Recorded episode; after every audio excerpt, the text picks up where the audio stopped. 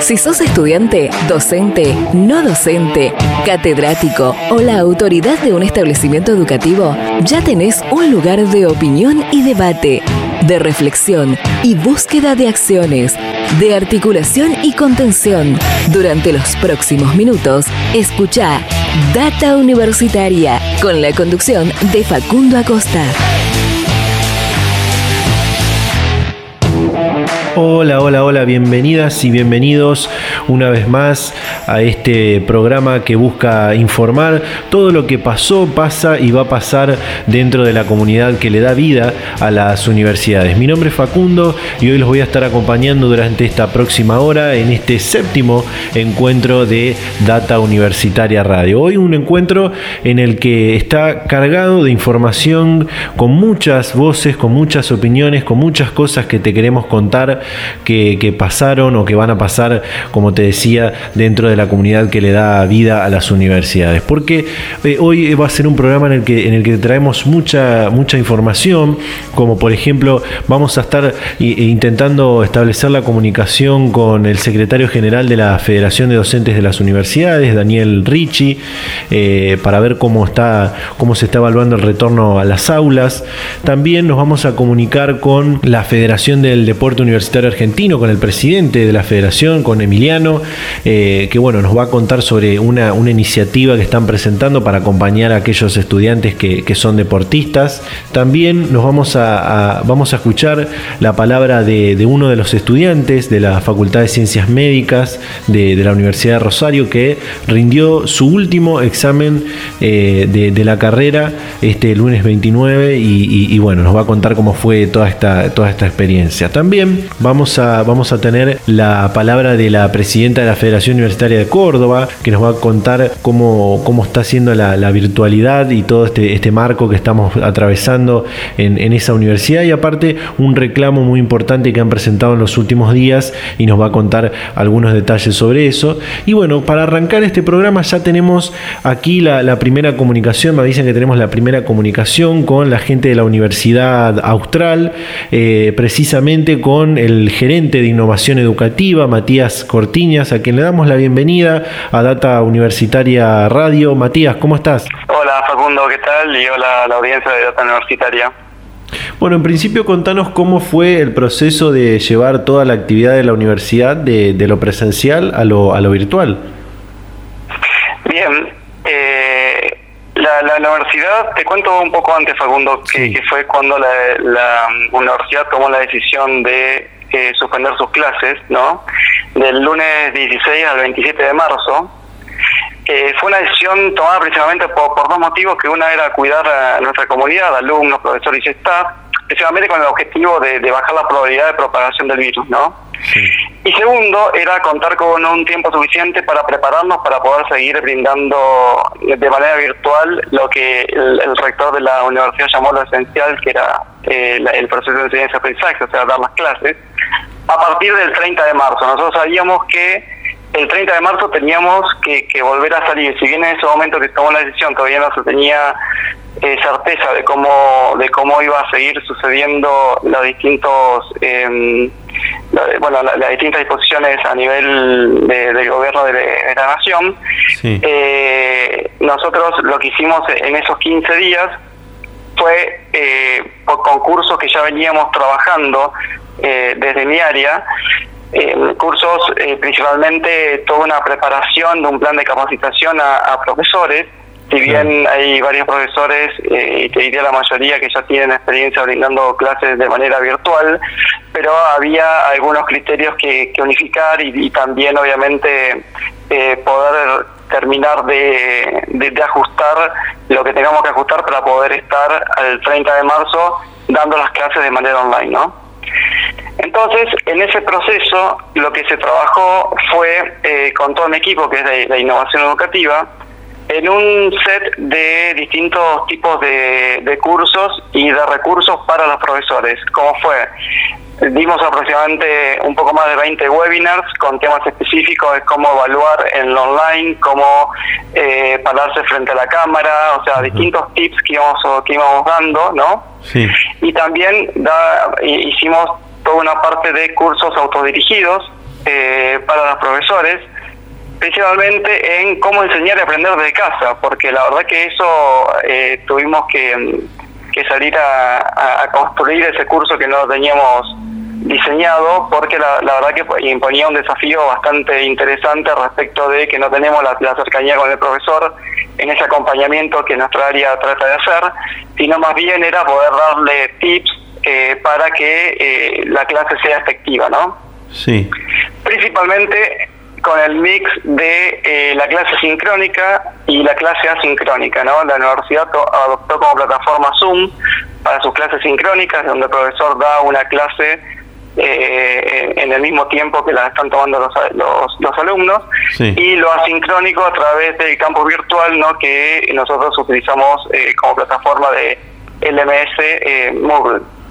Y después también desarrollamos cursos relacionados como la cómo hacer estos cursos autodirigidos están precisamente eh, orientados a cómo utilizar la herramienta Zoom, cómo utilizar el, campo virtual, ¿no? Eh, bueno, como decía antes, cómo enseñar y aprender desde casa.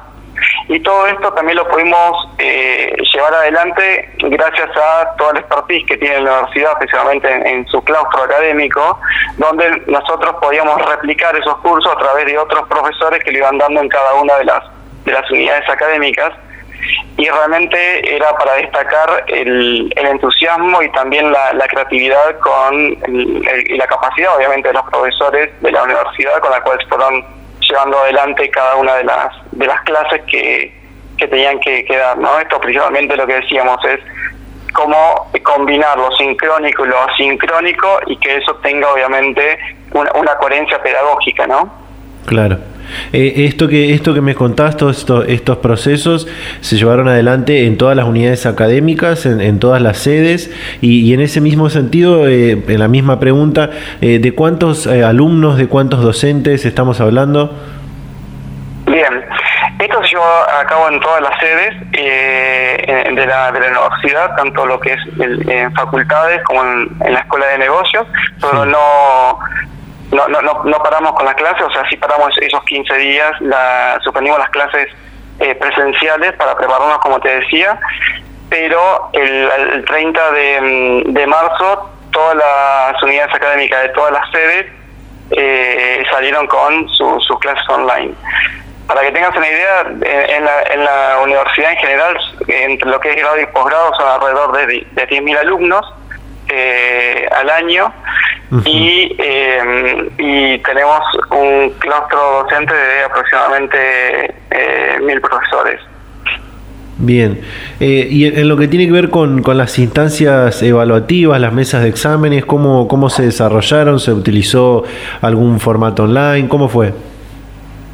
Sí, los, los exámenes eh, siguieron el, la, la, las distintas eh, metodología que utiliza la, universidad para, para, hacer esos exámenes, sumativas, formativas, e, etcétera, y eh, se dieron em, los, orales a través de, Zoom, también con eh, la, posibilidad de tener cuestionarios que esos eran a través del campo virtual eh, cuestionarios para mm, como, como evaluaciones eh, multiple choice y también de desarrollo. Claro. y, eh, y también eh, incorporamos algunas herramientas precisamente para lo que eran las las materias más básicas como la, la parte de matemática y análisis que, que permiten poder tener el desarrollo de los de los ejercicios no sí. La, la semana pasada se dio algo algo en particular eh, lo, tomé como algo muy curioso porque eh, en la carrera de medicina entiendo que se graduaron algo así como 60 eh, estudiantes o más de 60 estudiantes que, realizaron el un juramento virtual, ¿no? También a través del famoso Zoom. ¿Qué, no, ¿Qué nos puedes contar? Exactamente, sí, la verdad que fue un hito sumamente importante y sobre todo eh, un mérito de la, de, la Facultad de Ciencias Biomédicas eh, y del equipo que la, la lleva adelante, eh, en donde la verdad que después veíamos los testimonios de los, de los alumnos y la verdad que es gratificante cuando realmente eh, podemos seguir eh, brindando lo que nosotros, eso, eso esencial que decía el rector, que era las clases, ¿no? Y, poder cumplir con, con, el compromiso que nosotros tenemos con, con cada uno de nuestros alumnos, eh, pudiendo cerrar ese ciclo de, esa manera, ¿no? Y la verdad que fue muy gratificante y fue muy bien reconocido también por los alumnos que participaron de ese evento. Bueno, y a su vez también eh, la universidad tuvo otros graduados durante esta situación del aislamiento social que, que también rindieron la última materia de, forma virtual, ¿no? Exactamente, e, eso también eh, un mérito de cada, de, cada de cada facultad que prepararon a, sus profesores también y, todos los mecanismos que vienen acompañados por, por, por, obviamente las áreas centrales y, y mismo dentro de cada unidad académica que eh, pudieron dar el, cierre de su examen final eh, en estas modalidades que, te comentaba anteriormente de manera virtual, ¿no? Y eso no, no empañó para nada el, tema de, eh, de la calidad de, de esa instancia, ¿no? Claro. Eh, contanos algo sobre estas, estas charlas virtuales, estos seminarios online que se estuvieron realizando durante estos eh, más de 100 días de, cuarentena, eh, de diferentes, con diferentes temáticas, diferentes índoles, algunos informativos sobre, sobre temas que tienen que ver con el, con el coronavirus y, los cuidados que, hay que tener, y otros de, con, otros, con otros temas, ¿no? ¿Qué, qué nos podés contar? Dentro de los, eh, de las charlas que, brinda la universidad me preguntás eh, Facundo sí sí sí. Bien eh, la, la, verdad que eh, ahí bueno tengo bastante conocimiento respecto de algunas charlas y seminarios que, estuvo haciendo la facultad de, comunicación y me consta que también otras de la facultad de, derecho y también me consta que otras facultades están haciendo ese tipo de seminarios en donde la verdad que eh, ha superado todas las expectativas respecto de lo que tiene que ver con la, participación, ¿no? Em, algunos paradigmas que, podríamos llegar a tener con, en este contexto en donde el coronavirus nos, obligó a ir en este formato, la verdad que hemos encontrado que, la resistencia eh, a tomar estos eh, estos seminarios o bien a, con, puedo hablar también de las clases, eh, porque nosotros también hacemos encuestas a nuestros alumnos, no me quiero desviar con la pregunta inicial, pero eh, encuestas a nuestros alumnos donde los alumnos manifiestan que eh, están aprendiendo en, esta en esta modalidad.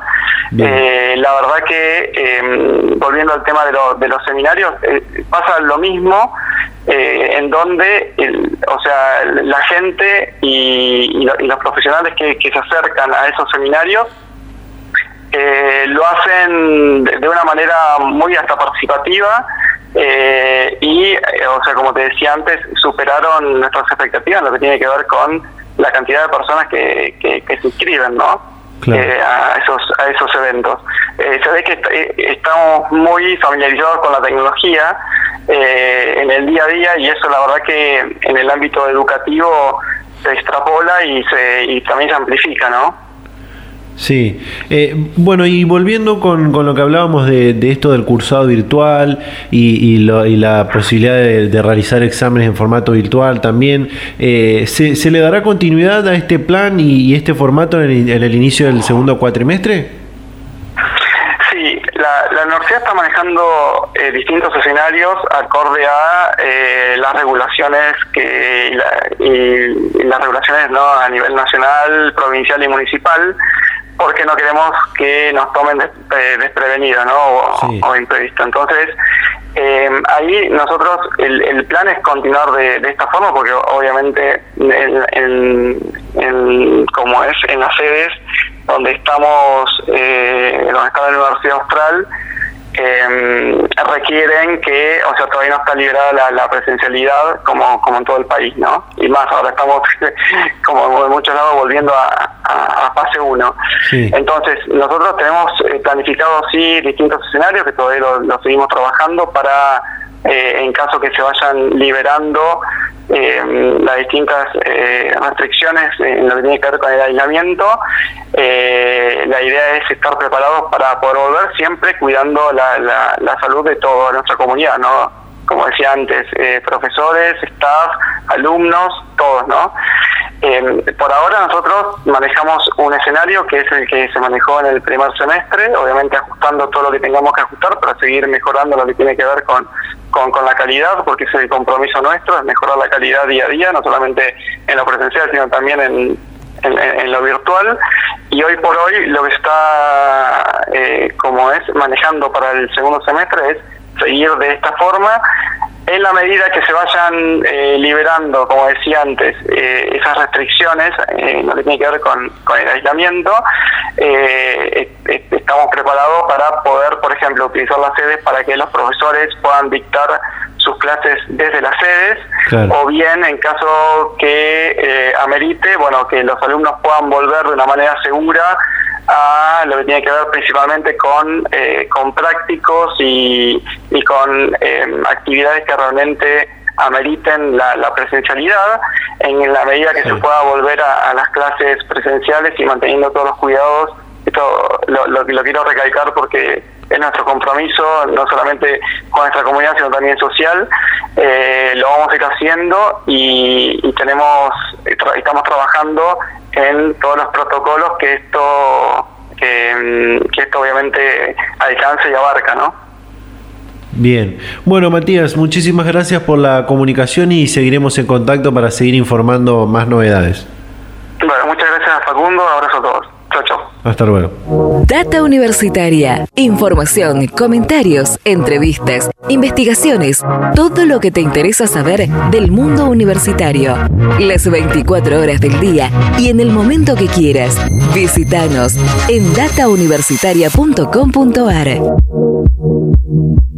El pasado lunes 29 de junio en la Facultad de Ciencias Médicas de Rosario se llevaron adelante exámenes finales de forma presencial y ese mismo día nos pusimos en contacto con Silvio, un estudiante que participó de, estos de este examen, que bueno, nos contó cómo fue el, proceso para llegar a esta, para llegar a esta instancia y, la experiencia de rendir su última materia de, la carrera en el marco de esta pandemia que estamos atravesando. Así que vamos a escuchar lo que nos decía particulares, porque estoy la facultad. Hace un par de años, después dejé de, de, de cursar y hace tres años más o menos retomé, mm, en realidad necesitaba terminar de mis exámenes, los últimos cuatro que me quedaban, y accedí el año pasado eh, al, a la práctica final obligatoria. Actualmente estoy viviendo en la ciudad de Roldán, eh, pero estuve viviendo en Rosario por lo menos los últimos 15 años. Bien. Y bueno, encuentro en esta situación de, justo en este contexto de una pandemia, una cosa que tenía postergada era cerrar este, este espacio universitario, lo encuentro dentro de, este contexto bastante inicial. Justamente iba a preguntarte eh, si hace mucho venías preparando este, este examen final. En realidad este examen final eh, surge como un pedido del alumnado que es la cohorte número 49, porque cuando se cursa la, última etapa de práctica final obligatoria, el cierre de la práctica final obligatoria son un campamento sanitario que se realiza en algunas localidades que se designan en este momento. En el campamento sanitario se ponen de manifiesto los que pueden haber sido aprendidos durante la práctica, pero tienen más que nada un enfoque de, de relevamiento epidemiológico, tiene más que nada un enfoque de acercamiento a la comunidad eh, y un enfoque también muy importante que se dio con este campamento de, de vínculo con el que el día de mañana va a ser futuro colega. Eh, en el contexto de, esta pandemia nos, dimos cuenta que esto no iba a pasar, en este año no iba a ser una posibilidad y a nosotros se quedaba eh, inconcluso el, etapa de práctica final obligatoria. Planteamos a las autoridades hoy sería una, una forma factible de dar un cierre y bueno, pues en puesto salió la, la, la, posibilidad de hacer este examen. ¿Y, y cuándo, cuándo te, te, comunicaron finalmente que, que se iba a dar esta, esta posibilidad de hacer los exámenes, que ibas a poder rendir, eh, o, o cómo, cómo te enteraste? Bueno, primero, eh, nosotros un grupo de aproximadamente 170 y 180 personas, como los que puso la, la corte más, más grande históricamente eh, coincide con la pandemia. Ah, Entonces es un grupo bastante importante que para ponernos de acuerdo fue bastante difícil, pero bueno, buscamos primero ponernos de acuerdo entre nosotros, dar la posibilidad de pedir que se haga una alternativa evaluadora y después lo planteamos a las autoridades del área, a los responsables de, la práctica final del obligatoria. Los responsables del área estuvieron de acuerdo en buscar una alternativa y dar el pedido al decanato el decano nos dijo que también iba a acompañar nuestro pedido eh, y casi empezó a hablar en su momento de la posibilidad de hacer un examen final integrador, lo cual académicamente era mucho más pesado que campamento sanitario, eh, pero bueno, pensaríamos que, valía la pena hacer el esfuerzo para dar el cierre definitivo a la etapa formativa.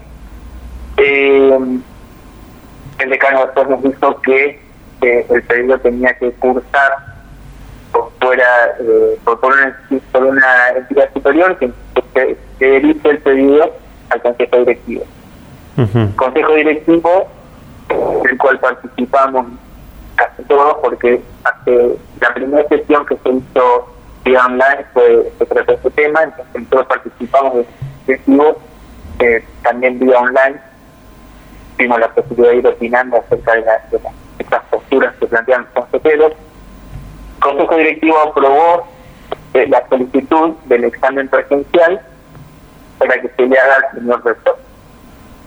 Porque hay una instancia superior todavía que cursar, que era que el rectorado apruebe este examen. Bien. Cuando le llevamos el pedido al rectorado, nosotros hace un gran movimiento del alumnado que fue, teniendo, que fue recibiendo el acompañamiento necesario los docentes acompañaron, el decano acompañó, el directivo acompañó y estábamos la inquietud del rector.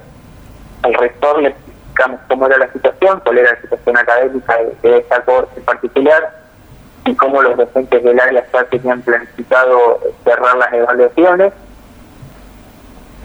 Y el rector también nos acompañó, porque entendió que era una, podía estar adelante, porque también se apoyaban en la decisión de los, docentes que eran los que académicamente sabían que se podía hacer y él nos dijo que esta decisión debía presentarse a gobernación para que el gobernador adhiera a una a un decreto que había salido de nación. Y de esa manera el gobernador sea quien, autorice el examen preso. Pero fíjate lo largo de todo esto. Y sin, haber eh, la mayoría de participar políticamente de, una institución en la facultad, estuvimos todos involucrados en, cuestiones políticas, había cuestiones políticas que sortear, decisiones y posturas políticas que, cada uno planteaba, que hemos involucrado todos, inclusive hasta, hasta, hasta una instancia política de, el que sea el mismo gobernador, en fin, el que el Claro. El gobernador, eh, que sus asesores entendieron que era que, podía hacer y que, todas las instancias anteriores estaban, estaban aprobadas, entonces también fue casi instantáneo como, como acompañó la decisión eh, de llegar a ese examen. Es, es largo, me escucho a mí contando un y me doy cuenta de, de lo mucho que tenemos que atravesar y en el medio 180 personas poniéndonos de acuerdo constantemente que no son tremendo. No es para nada fácil. Data Universitaria. Información, comentarios, entrevistas, investigaciones, todo lo que te interesa saber del mundo universitario. Bueno, ahí está eh, lo que nos contaba Silvio, eh, este, este estudiante de la Facultad de Ciencias Médicas que, rindió su, último examen de, la carrera. Así que bueno, si te gustó y te interesó esta nota, esta es una, es una pequeña parte de esta entrevista que, hicimos con él eh, y, el resto de la entrevista la podés encontrar en, entrando en www.datauniversitaria.com.ar. Allí vas a encontrar la nota completa, completa de lo que nos contó Silvio sobre este examen final. El alcohol en tu cerebro reduce notablemente la capacidad para reaccionar ante un accidente de tránsito. Seguramente vas a pensar que a vos no, que tenés la resistencia necesaria para que lo que tomaste no te afecte. Pero créeme, te equivocas. Respeta tu vida y la de los demás. Y la de los demás. Elegiste tomar, elegí no manejar.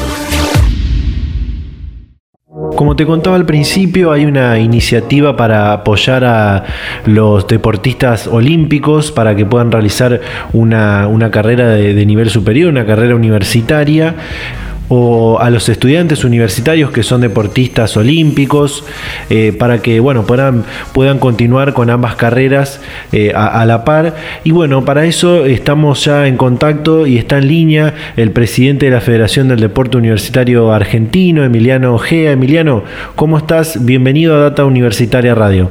Bien, todo bien, un gusto poder hablar con, con ustedes, gracias por comunicarse bueno, en principio, Emiliano, eh, contanos para, para aquellos que no, no estén al tanto, eh, contanos cómo nació y, qué es la Federación del Deporte Universitario Argentino.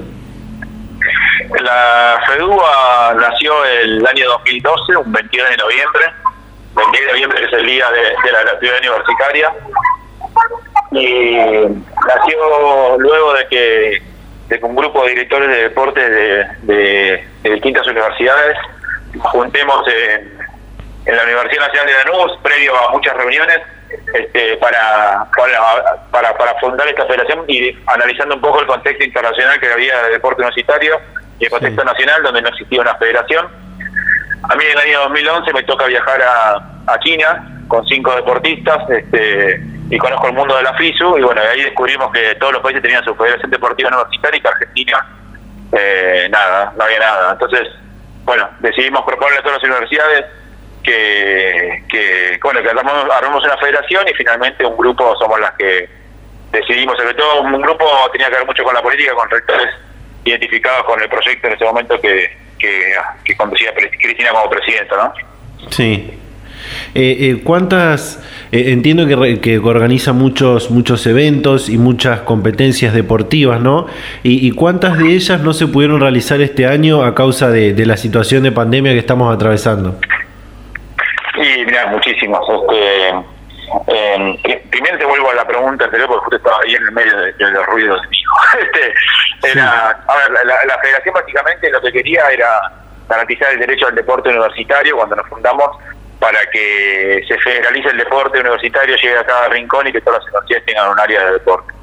Eh, en ese sentido, nosotros creamos en el año 2014 los Juegos Universitarios Argentinos, que son la política pública del deporte universitario, y bueno, esa era una de las actividades, ya que me preguntaste vos, que este año teníamos pensado, donde se compiten más de 20.000 estudiantes deportistas de todas las instituciones de educación superior y universidades nacionales del país, este, nueve regiones. Bueno, ese, ese evento eh, fue cancelado.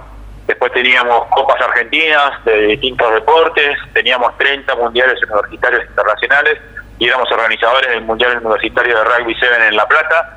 Bueno, fue todo suspendido, al igual que un juego universitario panamericano que había en México a nivel internacional. Eh, y bueno, muchísimos eventos más que, que la pandemia eh, eh, nos dejó este saldo de suspensión y pasamos a nuestro modelo online de gestión.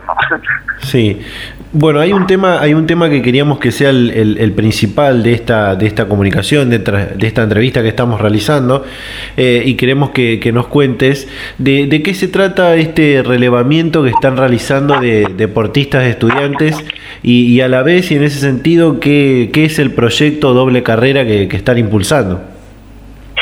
Doble Carrera es un proyecto que, que nace este, en la FISU, la que es la Federación Internacional de Deporte Universitario, que es promovido por la UNESCO y apoyado por el Comité Olímpico Internacional, que consiste en que todos los deportistas del mundo hagan una carrera de educación superior a la vez que hacen una carrera deportiva. Eh, hay distintos modelos, en, depende de, la, de, las, de las realidades de los países, y nosotros en Argentina estamos en plena construcción. Hasta ahora era más que nada nuestro modelo era vinculado a la promoción de que los deportistas este, estudien y ahora, en esta, época de pandemia, hemos decidido hacer un relevamiento para conocer más de cerca la realidad de los deportistas con respecto a su situación educativa este, y saber si estudian, si no estudian, por qué no estudian, cuáles son las dificultades al momento de estudiar, si tienen este, acompañamiento de las instituciones deportivas o académicas. Eh, y bueno, nosotros creemos que el sistema universitario argentino, como, como está organizado, que es público, de calidad, que, es gratuito, eso es algo único en el mundo, que tenemos una universidad en cada gran ciudad del país, está totalmente preparada para recibir a, al número de deportistas argentinos que, tenemos este, y, ayudarlos a, facilitarles eh, su tránsito por, por la universidad. Así que un poco consiste en tener esta base de datos este, concreta para poder analizarla y poder trabajarla con las autoridades nacionales y hacer un foco en, un, en un proyecto concreto para los deportistas argentinos y, que esto sea articulado junto a las universidades y la federación. ¿Esto, esto comprende a, deportistas de, alto nivel y, olímpicos o es para todos los jóvenes que, que realicen deportes? No, es para todos los jóvenes que realicen deportes. Es decir, después las federaciones harán un foco en, eh, o una prioridad en si o el Estado Nacional hará una prioridad si es que sea sacar una beca en aquellos deportistas por ahí que son de representación nacional, pero el proyecto doble carrera y el sistema universitario argentino es para todas, todos y todos, así que es un poco la promoción de la doble carrera. Bien, y, de todos los, participantes y las participantes de, la encuesta, eh, ¿cuántos están intentando llevar la carrera universitaria y, la deportiva a la par? O, mismo para los que, bueno, seguramente habrá aquellos que están en el secundario y también son deportistas de, cierto nivel. Mira, de, los 2.100 que por ahora completaron la, encuesta, eh, hay un 20% que no, que no está estudiando. Eh, y hay un 8% que son de escuela secundaria. Eh, y después de los que ya están estudiando, la mayor dificultad que plantea eh, es la falta de el apoyo institucional, en términos de que ellos cuando van a competir a una competencia nacional e internacional no tienen un respaldo dentro de su institución al momento de irse y de viajar. Eh, y también está la falta de por ahí de, económica para poder este, los, comprar los apuntes, los libros, el transporte. Entonces creo que no no es creemos que no es algo muy costoso este a resolver y a facilitarle a todos los deportistas, sea su nivel deportivo, de que, de que ingresen a la universidad y, transcurran su carrera. Las universidades en estos últimos 10 años o 8 años han crecido muchísimo en términos de organización deportiva, de competencias, de infraestructura. Eh, entonces, también el deportista tiene que haber una posibilidad dentro de la universidad de continuar su carrera deportiva. Justa, justamente en ese sentido, eh, quería, quería decirte, eh, muchas universidades, tanto, tanto de gestión pública como, como privada, tienen sus, equipos conformados y, realizan torneos de diferentes deportes. Y, en ese sentido, ¿cuántas se sumaron a, acompañar la idea de la doble carrera? Mira, nosotros estamos haciendo reuniones cada 20 días y participa más de 40 universidades. Eh, entendemos que todo el sistema universitario va a estar acompañando este, lo, que tenga que ver con la doble carrera, que cualquier rector que, se entere que tenga un deportista que, que tiene un, que representa a su ciudad, a su provincia o a su país, va a estar orgulloso. Eh, y bueno, es cuestión de comunicación, de articular, de que haya un programa, que haya un respaldo institucional eh, y de comunicación. Eh, así que no todo es económico la solución, sino que también muchas cuestiones son de gestión y eso es lo que nos proponemos nosotros, ser un puente eh, entre el deportista y, la universidad. También hay, hay muchas federaciones deportivas que se están sumando, ¿no? Sí, nosotros hacemos doble vía para llegar al deportista.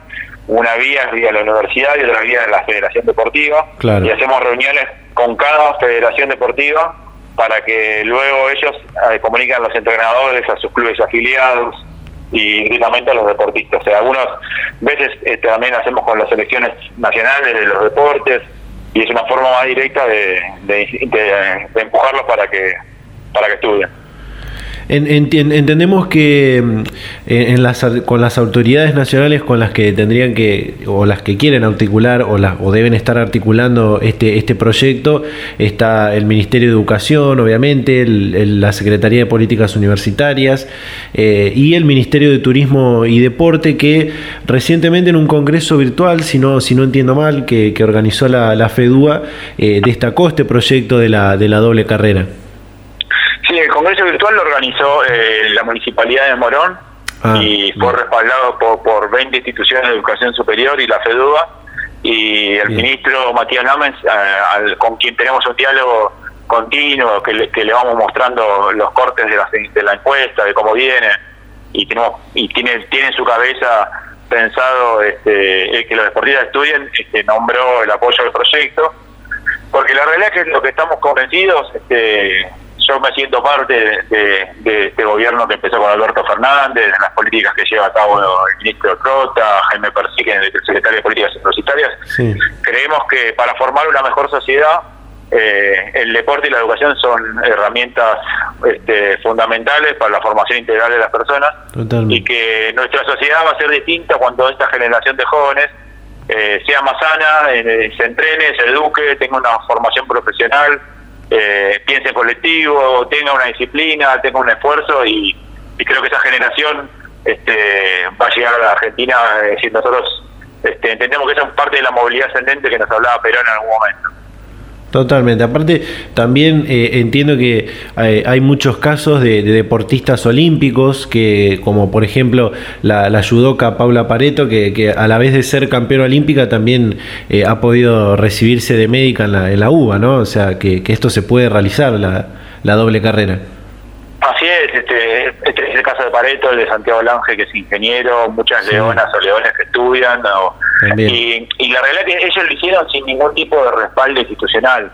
Eh, uno puede hablar con la entrenadora de Pareto y te puede contar que eh, Laura estaba estudiando en, un viaje y volvía y le habían pasado, se retrasaba la vida y le habían puesto el ausente este, y tenía que recuperar la materia cuatro meses enteros. Eh, entonces, esas injusticias por ahí que viven muchos casos y que alejan al deportista de, estudio son las que tenemos que, cambiar y convertirlas en potencialidades y en apoyo, porque aparte, por suerte, los rectores entienden que el deporte retroalimenta la, situación educativa y la educación retroalimenta el deporte. Eh, ese es un poco la, el cambio de paradigma que tenemos en Argentina y romper la falsa dicotomía o estudiar más de deporte. Bueno, por último, eh, ¿cuándo, finaliza esta, esta encuesta que están realizando y, con cuando, cuando finalice y recaben todos los, datos, eh, cuáles serán los objetivos y qué tienen planificado hacer con, con estos datos? Bueno, eh, la, etapa de retroalimentación va a ser a fines de julio, ¿sí? o sea, en agosto tendríamos los resultados finales.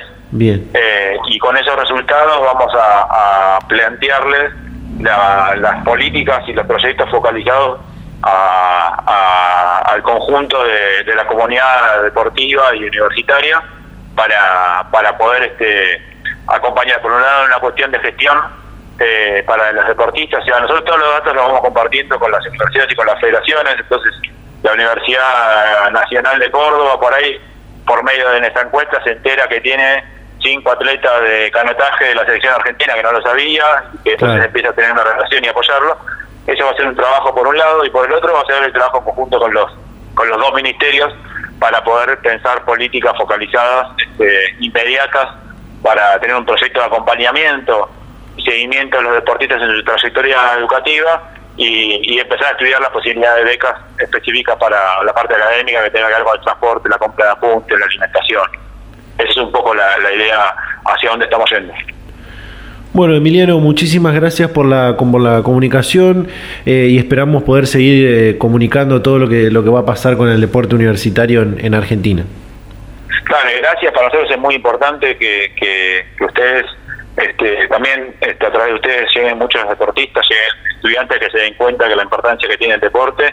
Eh, y bueno, por suerte son ya muchos de los medios que se están sumando y dando la voz y contagiando también a, este, a este proyecto y por suerte también tenemos muchos deportistas que también nos, están ayudando, así que todo, todo bienvenido para, para transformar la Argentina.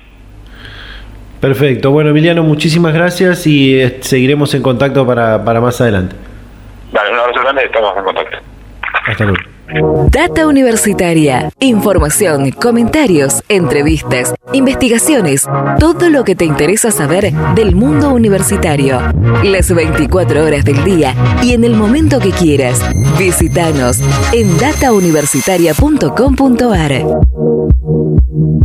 Tal como lo decía al inicio, la Federación Universitaria de Córdoba, los estudiantes de la, Universidad Nacional de Córdoba, eh, presentaron un reclamo eh, para poder para que habiliten la posibilidad de realizar exámenes finales. Y bueno, nos pusimos en contacto con la presidenta de, esta federación, con Rocío Chinelato, que nos contó los detalles sobre este reclamo y qué, qué esperan que suceda con los exámenes finales. Así que bueno, vamos a escuchar lo que nos decía la presidenta de la Federación Universitaria de Córdoba.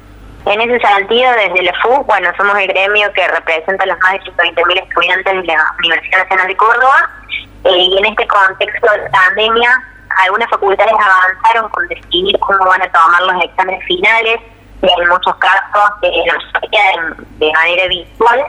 El problema radica en algunas de las facultades en las cuales todavía eh, no hay certeza sobre cuál va a ser el sistema que se va a tomar. En otros casos se suspendieron los exámenes hasta septiembre, pero sin garantías efectivas de que se puedan tomar en esa fecha, eh, porque pretenden tomarlo de manera presencial exclusivamente.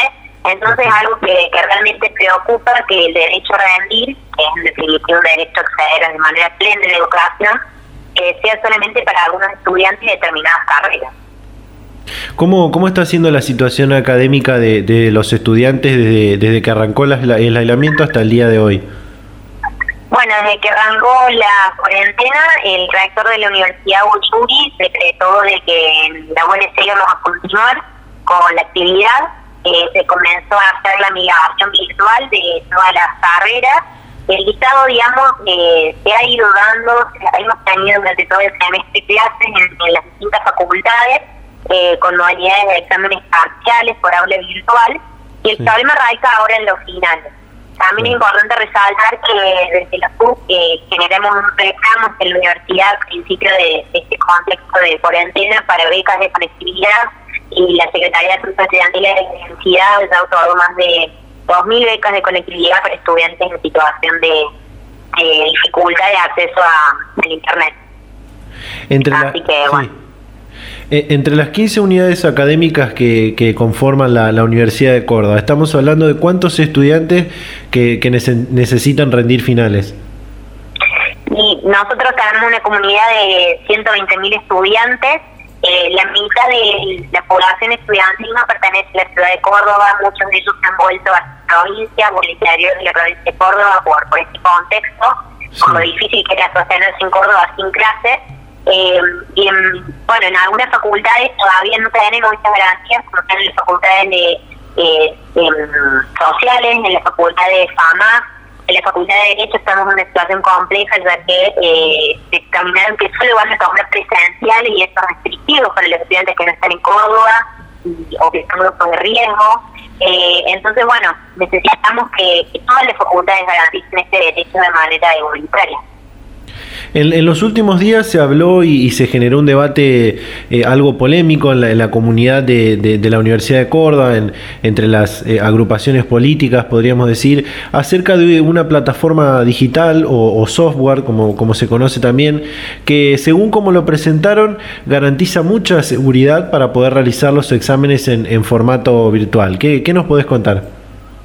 Sí, este es un sistema más, digamos, una herramienta más que está incorporado en algunas unidades académicas donde la disparidad docente-alumno es bastante grande, es decir, eh, facultades donde hay clases en donde un docente eh, da clases a casi 900 estudiantes o 500, entonces este sistema garantiza la seguridad del examen, eh, garantiza en algún punto que se pueda dar para esta masividad que tenemos en algunas clases, pero lo importante es destacar que eh, la licencia que se ha adquirido la universidad incluye cláusulas de confidencialidad y de no distribución de los datos.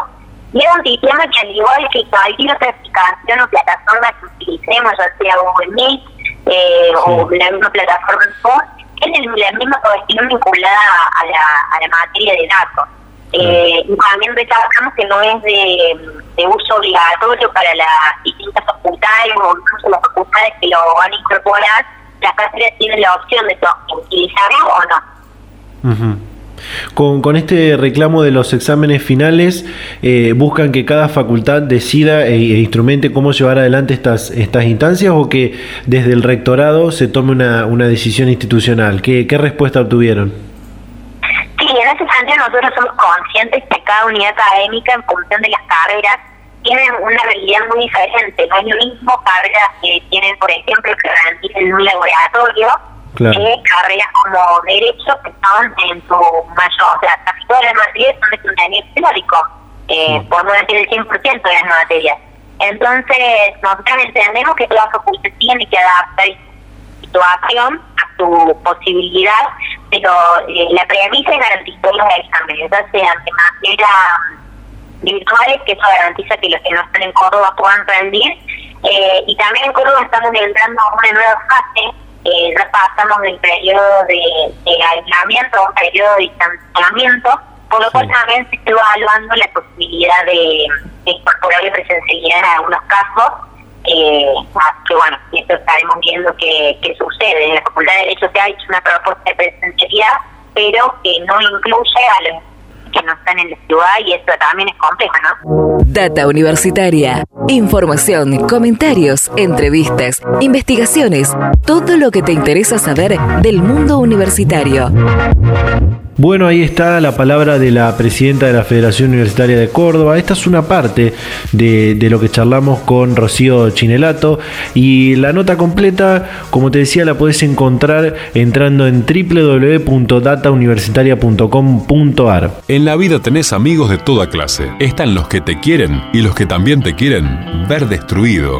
Ver destruido. Quien te ofrece droga no es amigo, es enemigo. Hace tu mejor elección. Hace tu elección de vida. Contamos con vos. Contamos con vos. Tanta porquería, pa' que la querés. Tanta porquería, pa' que la querés. Bueno, casi llegando al final, logramos poder conectarnos con la, la, FEDUM, con la Federación de Docentes de las Universidades, y ya está en línea, eh, en contacto, el secretario general de esta federación, Daniel Ricci, al que le damos la bienvenida a Data Universitaria. Daniel, ¿cómo le va? Hola, ¿qué tal? Muy bien. Bueno, en primer lugar, consultarle por eh, las reuniones del Consejo Asesor para el Retorno a, las Clases, de la que la FEDUM fue, fue partícipe en algunas, en algunas de ellas, y, en ese sentido, eh, el protocolo que presentó el gobierno o, el borrador de este protocolo prevé algunas implementaciones en el, en el nivel superior, como por ejemplo el, el sistema de, de cursado mixto, el teletrabajo. ¿Cómo lo ven a esto? De cuando empezó esta situación de, pandemia, se generó toda una emergencia en el sistema educativo, dado que hubo que empezar a, realizar parte de, de las cursadas de manera remota, de manera virtual. Digo, porque la verdad que nadie está preparado para esta situación, ni las autoridades, ni los estudiantes, ni los docentes, y bueno, a medida que fue pasando, pasando el tiempo, se fue un poco esto ordenando. A partir de ello hemos llegado a un, alto acuerdo para el trabajo a distancia con el Ministerio de Educación, con los rectores, nucleados a través del CIN. Y ahora estamos en, la discusión de, una, de un acuerdo nuevamente para cuando sea el retorno a clases tengamos en cuenta que las clases, por lo menos en lo que resta de este año y seguramente parte del año próximo, no van a ser la normalidad con la cual estamos acostumbrados. Y iremos seguramente a un sistema dual donde parte de los contenidos se darán de manera virtual y habrá parte de los contenidos que habrá que darlos de manera presencial, sobre todo en materias que la virtualidad resulta eh, imposible dar parte de sus contenidos. Tengo entendido que, desde, la federación presentaron algunas propuestas eh, a, estos protocolos eh, sobre el trabajo docente en, formato virtual. ¿De qué, ¿De qué se trataron? Sí, en, lo que tiene que ver con trabajo virtual, presentamos propuestas que fueron acordadas con el Ministerio de Educación y, con los rectores, que tiene que ver con el respeto de los derechos laborales de los trabajadores docentes.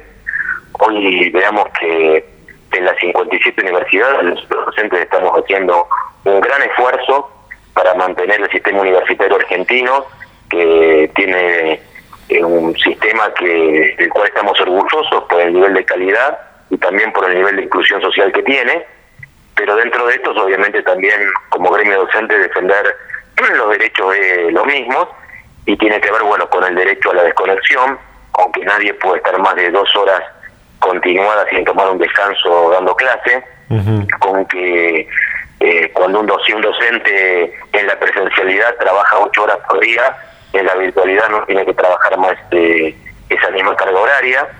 También la obligación de las universidades a que le den a todos los docentes una casilla de mail, a que no tengan que utilizar su personal para las clases, tengan que también poner a disposición de los docentes herramientas tecnológicas que tengan que ver con para dar las clases y que no sea el docente que tenga que terminar contratando un virtual privado para, para el dictado de clases.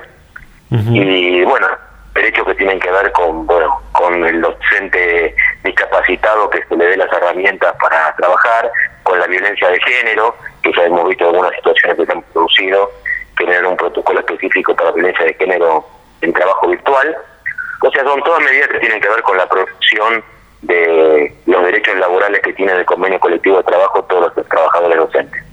Seguramente existieron casos de, docentes que reportaron algún, algún tipo de inconveniente con el teletrabajo, con, con la virtualidad. Eh, ¿Cómo apoyaron y acompañaron en este sentido?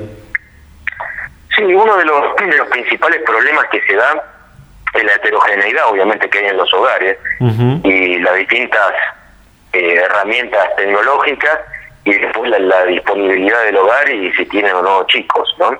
Uno de los problemas que al docente que tienen hijos en edad escolar, donde por ahí la computadora tiene que ser eh, compartida por el grupo familiar y también que haber eh, de que bueno tienen cuidar y acompañar a los hijos en, en edad escolar que están en la casa, con lo cual te generan a veces situaciones de de, complejidad, que pasa no solo con los docentes, sino también con los estudiantes. Sí. Donde cuando hay en un hogar hay una sola computadora que tiene que ser compartido por varios y bueno, donde no hay un espacio físico para que cada uno pueda eh, tomar sus clases. Que con lo cual me parece que uno de los problemas que genera la pandemia es eso, la, la diversidad que se da por la falta de herramientas tecnológicas y también se da en varias zonas de nuestro país donde eh, hay muchos problemas de conectividad. Sí. Eh, eh, por último, y, ahondando un poco más en algo que, decía al, principio, ¿qué cree que va a pasar como, como, secretario general de un gremio docente nacional con, con el retorno gradual a las universidades en algún momento de este año, teniendo en cuenta que por el momento se, se dice que, que esto se daría solo en algunas jurisdicciones, ¿no? en esto hay que ser extremadamente responsable y cuidadoso. Lo primero es cuidar la, salud de todos, en este caso de los docentes, no docentes y estudiantes. Lo segundo es la educación y lo tercero es la economía. Eh, con lo cual me parece que lo primero que hay que tener en cuenta para la vuelta a clases es buscar protocolos que protejan la salud de todos los universitarios y a partir de eso recién se podrá hacer el inicio. Con lo cual ahí hay una diferenciación en el país. Hay lugares donde prácticamente no ha habido en los últimos días casos de coronavirus, con lo cual con protocolos que, tengan un distanciamiento social en las aulas y que haciendo una adecuada limpieza, usando tapabocas, etcétera, se podrá volver a la presencialidad teniendo en cuenta ese distanciamiento y haber lugares mucho más complejos como eh, el AMBA, entre la capital federal y el conurbano bonaerense, hay 500.000 personas entre estudiantes y docentes, con lo cual el retorno a clase va a ser mucho más complejo por la situación en la pandemia en la que estamos y a su vez porque obviamente poner 500.000 personas en el transporte público obviamente llegaría a una situación de colapso del mismo y a su vez obviamente aulas que están hoy que en la normalidad anterior estaban superpobladas, con 100 alumnos, por ejemplo, no va a haber más de, por ejemplo, 30 alumnos en ese aula, con lo cual parte de los contenidos tendrán que darse de manera virtual y otra parte se dará presencial, pero como digo, esa presencialidad, lo principal es respetar las, las normas de, de seguridad que nos dan los epidemiólogos. La, última, Daniel, y, a modo de a modo de cierre. Eh, desde la FEDUM, ¿cómo, ¿cómo ven esto del fraccionamiento del pago del aguinaldo que, se habló en el desde el gobierno del gobierno nacional? ¿Cómo, cómo lo ven? Bueno, nosotros hemos rechazado esa medida que consideramos que es injusta, es injusta para todos los trabajadores del Estado y en particular para los docentes universitarios que hoy estamos trabajando y nosotros en eso entendemos que el esfuerzo por la situación de crisis económica la tienen que hacer los que más tienen, por eso es que hemos aprobado la que se lleva adelante la negociación de la deuda externa que tenga que ver con que el país pueda volver a crecer. Eh, Estamos de acuerdo que se investigue la, la, ilegalidad de la deuda externa que se generó sobre, todo en la última etapa del macrismo y hemos estamos también apoyando la medida que haya un impuesto para los sectores de, más concentrados de la riqueza, pero entendemos que son los sectores más concentrados de capital los que tienen que pagar mayores impuestos y no perjudicar derechos que tenemos los trabajadores. Perfecto, bueno, Daniel, muchísimas gracias por la comunicación, muy amable y seguiremos en contacto para, para próximas, eh, eh, próximas comunicaciones. Muchísimas gracias. Vale, a, disposición de ustedes, muchísimas gracias a ustedes. Saludos, hasta luego. Data Universitaria. Información, comentarios, entrevistas, investigaciones, todo lo que te interesa saber del mundo universitario. Las 24 horas del día y en el momento que quieras. Visítanos en datauniversitaria.com.ar.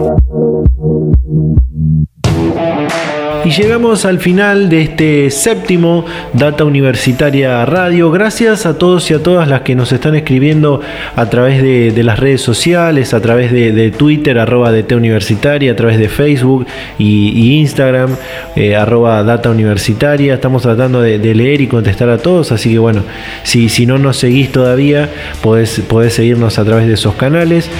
También nos encontrás toda la semana, las 24 horas del día, en www.datauniversitaria.com.ar. Ahí te vas a poder enterar todo lo que pasa en, las universidades toda la semana, todo, todos los días. Así que bueno, nosotros nos despedimos, nos vamos a reencontrar a esta misma hora y en este mismo dial la próxima semana. Chao, hasta luego.